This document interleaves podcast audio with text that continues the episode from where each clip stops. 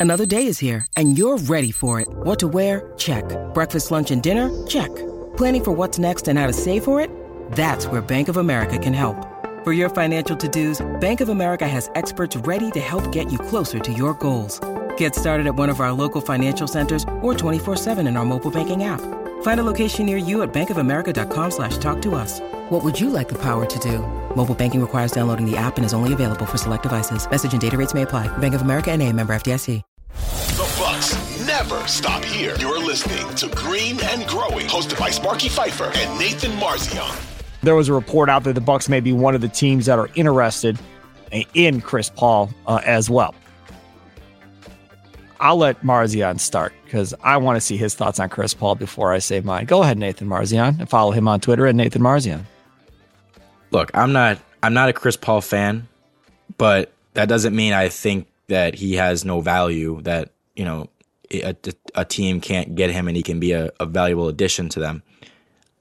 The dude had you know every pretty much every year he's going to average about nine assists a game, ten assists a game, a couple turnovers. Like he he's gonna have he's gonna be a really good ball handler, floor general for your team. And as far as the Bucks go, it's important to note that like the Bucks can only get him either at a minimum Correct. or if they keep the taxpayer mid-level with that five million dollar taxpayer mid-level. So at those prices, yes, I would take him because to me that's just like almost a free, you know, floor general for the Bucks. It's like okay, like a, a veteran floor general that you can put alongside Jrue.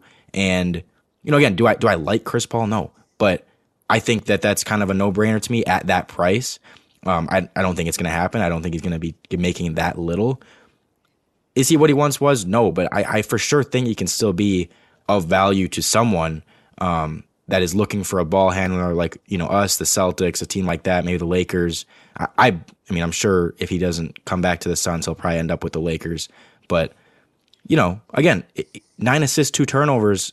That's kind of what he's always going to give you, and that's a valuable thing to have. Is just a guy that can consistently put up those numbers, and he'll he'll give you some scoring too. You know, going to average like 14 a game. I mean, I, I just he's not some complete scrub.